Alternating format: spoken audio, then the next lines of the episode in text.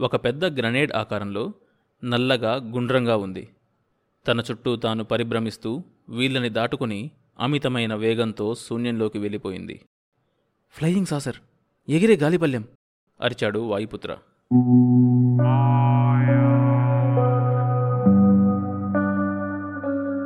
వాయుపుత్ర వేగం పెంచు దాన్ని ఫాలో అవ్వు. యశ్వంత్ సూచనలిచ్చాడు. మీకేమైనా మతిపోయిందా? అన్నట్లు చూశాడు వాయుపుత్ర. వాళ్ళు మొదట్నుంచి మన పట్ల వైరభావంతోనే ఉన్నారు.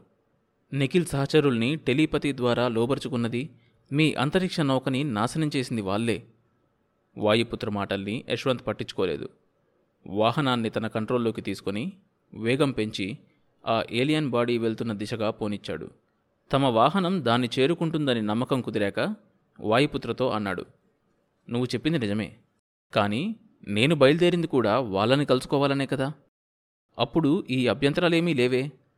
నేనెందుకైతే బయలుదేరానో ఆ పని అదృష్టవశాత్తు మనం అంత దూరం వెళ్ళే అవసరం లేకుండానే పూర్తి కావస్తుంది. ఇటువంటి సమయంలో ఆ అవకాశాన్ని వదిలిపెట్టడం అవివేకం. మళ్ళీ ఇంకొకసారి ఇటువంటి అవకాశం రాదు. అని ఆగి నువ్వేమన్నా భయపడుతున్నావా? అని అడిగాడు. వాయుపుత్ర మొహం ఎర్రగా కందిపోయింది. ప్రాణాల మీద ఆశ ఉన్నవాడెవడు ఇలా అంతరిక్షంలోకి వెతుక్కుంటూ రాడనుకుంటాను. అన్నాడు వ్యంగంగా. మరీ అంత కోపం తెచ్చుకోకు వాయుపుత్ర. నీది చిన్నపిల్లాడి మనస్తత్వం అనుకుంటాను. కనబడగానే కన్నీళ్ళు పెట్టుకుంటావు. అంతలోనే ఎగిరిగిరి పడతావు. నేననేదేంటంటే భూమి మీద నుంచి ప్రయాణమయ్యేటప్పుడు మనం వేర్వేరు డ్యూటీల మీద బయలుదేరాం. మాయాస్ని కలుసుకోవడం కోసం నేనొచ్చాను. అందులో విఫలమై నేను శూన్యంలో జారిపోతే నన్ను పట్టుకోవడానికి నువ్వొచ్చావు. కాబట్టి ఇప్పుడు ఆ ఫ్లయింగ్ సాసర్ని పట్టుకోవాల్సిన బాధ్యత నీకు లేదు. కేవలం నాకే ఉంది. అందుకనే అడుగుతున్నాను. వాయుపుత్ర మాట్లాడలేదు. ఏం వెళ్దామా? ఈ నౌకకి కెప్టెన్వి నువ్వే. నువ్వు వెళ్దామంటేనే వెళ్ళడం జరుగుతుంది. సరే. అంతరిక్ష నౌక మరింత వేగం పుంజుకుంది. ఒక ఫ్లయింగ్ సాసర్లోకి ప్రవేశించబోయే మొట్టమొదటి మానవులు తామిద్దరు. అసలు ఎలా ఉంటారు వాళ్ళు? తమనెలా రిసీవ్ చేసుకుంటారు? గత కొద్ది రోజులుగా జరిగింది తలుచుకుంటే యశ్వంత్కి భయంగా కూడా లేకపోలేదు. తమ ఉనికి వాళ్ళకి తెలుసు. రాయ్కి మతి భ్రమించేలా చేశారు. తమ రాకెట్ని విస్ఫోటనం చేశారు. అయినా యశ్వంత్ అటువైపే ప్రయాణం చేస్తున్నాడు. ఇప్పుడు రెండు వాహనాలు దాదాపు సమాంతరంగా వెళ్తున్నాయి. యశ్వంత్ స్పేస్ సూట్ వేసుకున్నాడు. వీపుకు మినీ రాకెట్ అమర్చుకున్నాడు. భూమి నుంచి గ్రీన్ సిగ్నల్ వచ్చింది. యశ్వంత్ ఎయిర్ లాక్ తెరిచి వాయుపుత్రకేసి బొటనవేలు పైకెత్తి చూపి వెళ్తున్నానన్నట్టుగా సైగ చేసి శూన్యంలోకి అడుగుపెట్టాడు. అతడు ఫ్లయింగ్ సాసర్ వైపు వెళ్ళటం టీవీలో స్పష్టంగా కనిపిస్తుంది. వాయుపుత్ర టెన్షన్తో చూస్తున్నాడు. ప్రసారం రిలే చేశాడు. భూమి మీద సగం పైగా జనాభా ఉత్సుకతతో ఉద్వేగంతో ఊపిరి బిగపట్టి చూస్తున్నారు. ఆ అపురూపమైన సంగమం కోసం రెండు విభిన్న విశ్వాల సంస్కృతి సమ్మేళనం కోసం. ఆ చూస్తున్న వారిలో అనూహ్య కూడా ఉంది. వేళ్ళు వణుకుతుండగా మనసంతా ఉద్వేగం నిండి ఉండగా ఆమె కన్నార్పకుండా ఆ టీవీ తెరవైపే చూస్తుంది. ఆమె అతడికేమీ కాదు ఒకప్పటి భార్య.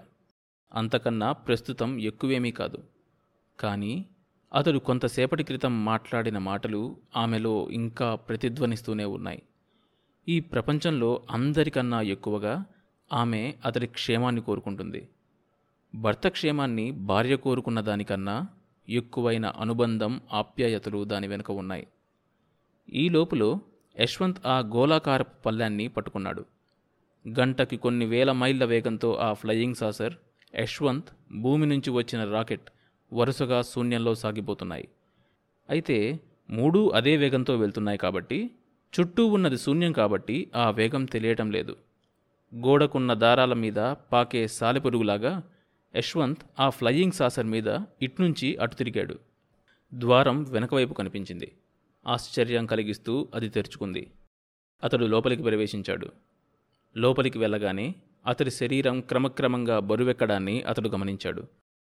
ఆ అంతరిక్ష నౌక కూడా news natural environment within ship ఉన్నట్టు గ్రహించాడు. కాళ్ళ మీద నిలబడగానే అతడు పరీక్షించింది ఆ నౌకలోకి వెలుగు ఎలా వస్తుందా అని. వెలుగు యొక్క కేంద్రాలు చిన్న చిన్న రాళ్ళల్లా మెరుస్తూ ఉండడాన్ని అతడు చూశాడు. అదేవిధంగా ఆ నౌక యొక్క నిర్మాణం భూమికి సంబంధించిన ఏ లోహంతోనూ కాక మానవులకు తెలియని మరో లోహంతో జరిగినట్టు కూడా గమనించాడు.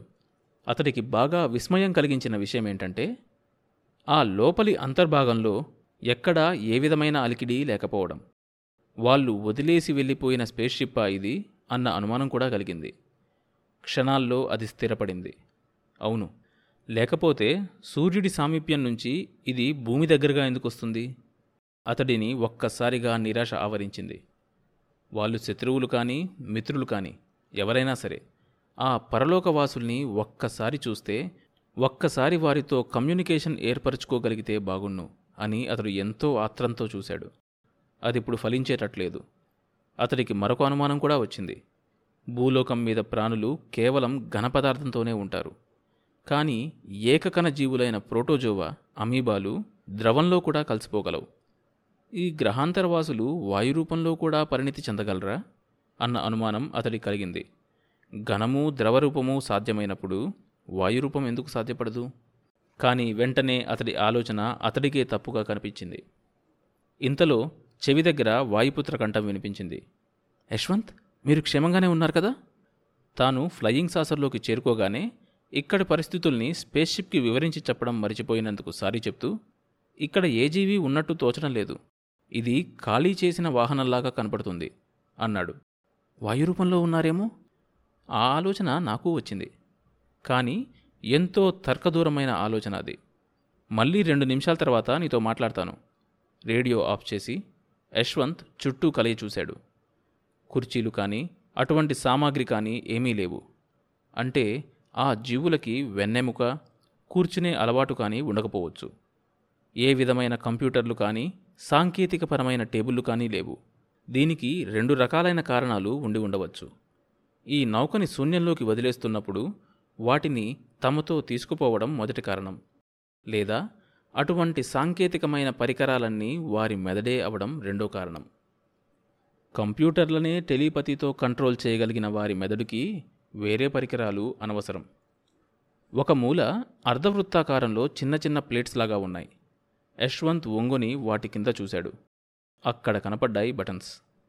అయితే వాటికి వైర్లు ఏమీ లేవు. ఎలక్ట్రానిక్స్ కన్నా ఆధునికమైన శాస్త్రం బహుశా మాయాస్కి తెలిసి ఉండవచ్చు. ప్లేట్స్ కింద బటన్స్ ఉండడం బట్టి మనుషుల్లాగా నిలువుగా కాకుండా వాళ్ళు బల్లపరుపుగా నేల మీద పొడవుగా ఉండి ఉంటారని ఊహించాడు. మరొక గదిలో ఉన్న మంచాలు అతడి ఆలోచనని ధృవపరిచాయి. అతడు తను చూస్తున్న విషయాలకి తన తర్కం ఉపయోగించి ఆ జీవులు ఎలా ఉంటారన్నది ఊహిస్తున్నాడు. భూమి మీద అందరూ తాను ఏం చెప్పబోతాడా అని ఎదురుచూస్తూ ఉంటారని అతడికి తెలుసు. అప్పటి వరకు చూసింది రన్నింగ్ కామెంటరీల ప్రచారం పంపించాడు. ఆ గ్రహాంతర జీవుల ఛాయలు ఒకటి కూడా లేవా? లేవు. నౌకని ఖాళీ చేసి ఉంటారని నేను భావిస్తున్నాను. భూమి మీద నుంచి వచ్చిన ప్రశ్నకి సమాధానమిచ్చాడు. మనకి పనికొచ్చే వివరాలు ఇంకేమన్నా ఉన్నాయా? ఇంకా చూస్తున్నాను. మరో ఐదు నిమిషాల తర్వాత కాంటాక్ట్ చేస్తాను. అతడు తిరిగి పరిశోధన మొదలుపెట్టాడు. మరో నాలుగు నిమిషాలు గడిచినా అతడికి ఏమీ దొరకలేదు. అతడికి తాను అనుకున్నదే నిజమని అనిపించింది. ఎలక్ట్రానిక్ కన్నా ఆధునికమైన రిమోట్ కంట్రోల్ ద్వారానే ఈ అంతరిక్ష వాహనంలో అన్ని పనులు జరుగుతూ ఉండవచ్చు. చివరగా అతడు మిషన్ రూంలోకి ప్రవేశించాడు. అక్కడి దృశ్యం అతడికి ఆశ్చర్యం కలిగించింది. మామూలు పరిస్థితుల్లో అది మిషన్ రూమ్ అని ఎవరూ నమ్మరు. కానీ ఆ అంతరిక్ష నౌకలోకి వచ్చినప్పటి నుంచి ఒక్కొక్క గది చూస్తున్నాడు కాబట్టి అతను నమ్మగలిగాడు. కంప్యూటర్లు వైర్లు శక్తిని అందించే మిషన్లు ఇండికేటర్లు ఏమీ లేవు. ఒక ధనవంతుడి బెడ్రూమ్లా ఉందది. అతడి విస్మయం క్షణక్షణానికి హెచ్చవుతూ ఉంది. తాను చూస్తున్నదంతా నిజమైతే తాను ఊహిస్తున్నదంతా నిజమైతే ఆ మాయాస్ మనిషి మేధస్సు కందనంత తెలివిగలవాళ్ళు అద్భుతమైన మేధా సంపత్తి కలవాళ్ళు అయి ఉంటారు. లేదా వాళ్ళ కెనటిక్ ఎనర్జీ విపరీతమైన శక్తి గలదై ఉంటుంది. సరే వాళ్ళ శరీరాల్లోనే ఆ శక్తి ఉందనుకుంటే వాళ్ళు వదిలేసిన ఈ నౌకలోకి కూడా ఆ శక్తి ఎలా వస్తుంది? ఇంకా ఈ దీపాలు ఎలా వెలుగుతూనే ఉన్నాయి?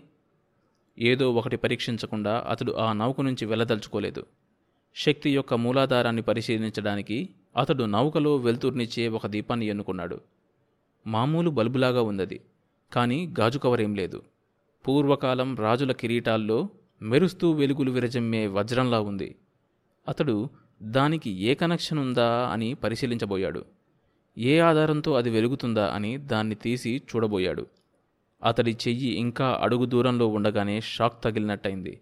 వెనక్కి విరుచుకు పడిపోయాడు అతడికి మెలకువ వచ్చి కళ్ళు విప్పేసరికి ఆత్రంగా తన వైపే చూస్తున్న వాయుపుత్ర కనిపించాడు. ఎంతసేపైంది నేను ఇలా పడిపోయి? అని అడిగాడు. అరగంట. అప్పుడు గమనించాడు అతడు తాను ఫ్లయింగ్ సాసర్లో లేనని తాను అంతరిక్ష నౌకలోనే ఉన్నానని. అతడి అనుమానం గ్రహించినట్లుగా వాయుపుత్ర పది నిమిషాల పాటు రేడియోలో ప్రయత్నించాను. మీ నుంచి జవాబేమీ రాకపోయేసరికి ఆ మాయాస్ మిమ్మల్ని ఏమైనా చేసి ఉంటారని భయం వేసింది. వెంటనే నేను ఆ వాహనంలోకి ప్రవేశించాను. మీరు స్పృహ తప్పి పడి ఉన్నారు. ముందు అక్కడి నుంచి మిమ్మల్ని బయటకు తీసుకురావడం ముఖ్యమనిపించింది. తీసుకొచ్చాను. నవ్వుతూ అన్నాడు. దీనికి మన వాళ్ళ నుంచి అనుమతి తీసుకున్నారా? ఇలాంటి అడ్వెంచర్స్కి మన వాళ్ళు ఒప్పుకోరు. మీకు తెలుసు కదా. యశ్వంత్ వాయుపుత్ర వైపు కృతజ్ఞతతో చూశాడు. అతడు చెప్పింది నిజమే. ఫ్లయింగ్ సాసర్లో ప్రవేశించిన మనిషి బయటికి రాలేదు. నన్నేం చేయమంటారు? అని కానీ వాయుపుత్ర భూమిని సలహా అడిగుంటే అతన్ని వదిలేసి నువ్వు తిరిగి వచ్చేసేయి అని వారు చెప్పి ఉండేవారు. చూస్తూ చూస్తూ మరొక రెండో ప్రాణిని బలిపెట్టడానికి ఎవ్వరూ ఒప్పుకోరు. తనకి తగిలింది చిన్న షాకే అయినా ఆ వదిలివేయబడిన ఫ్లయింగ్ సాసర్తో పాటు తాను కూడా దిశాంతరాలకు పయనిస్తూ శూన్యంలోకి వెళ్ళిపోయి ఉండేవాడు. ఇంతకీ లోపల ఏం జరిగింది? వాయుపుత్ర అడిగాడు. యశ్వంత్ జరిగిందంతా చెప్పాడు. అంతా చెప్పి వాయుపుత్ర మనం ఆ వాహనాన్ని మనతో పాటు భూమికి తీసుకువెళ్ళాలి అన్నాడు. ఆ తరువాత ఏం జరిగిందో తెలియాలంటే ఈ షోలోని నెక్స్ట్ ఎపిసోడ్ వినండి. ప్రతి సోమవారం మరియు బుధవారం కొత్త ఎపిసోడ్స్ రిలీజ్ అవుతాయి. ఈ షోని మీరు Apple podcast Google podcast Spotify Amazon music Gaana మరి ఏ ఇతర ప్లాట్ఫామ్స్లోనైనా సబ్స్క్రైబ్ చేసుకుని వినొచ్చు. కొత్త ఎపిసోడ్ రిలీజ్ అయినప్పుడు మీకు తెలియడానికి నోటిఫికేషన్ టర్న్ ఆన్ చేసుకోండి. అప్డేట్ వస్తుంది.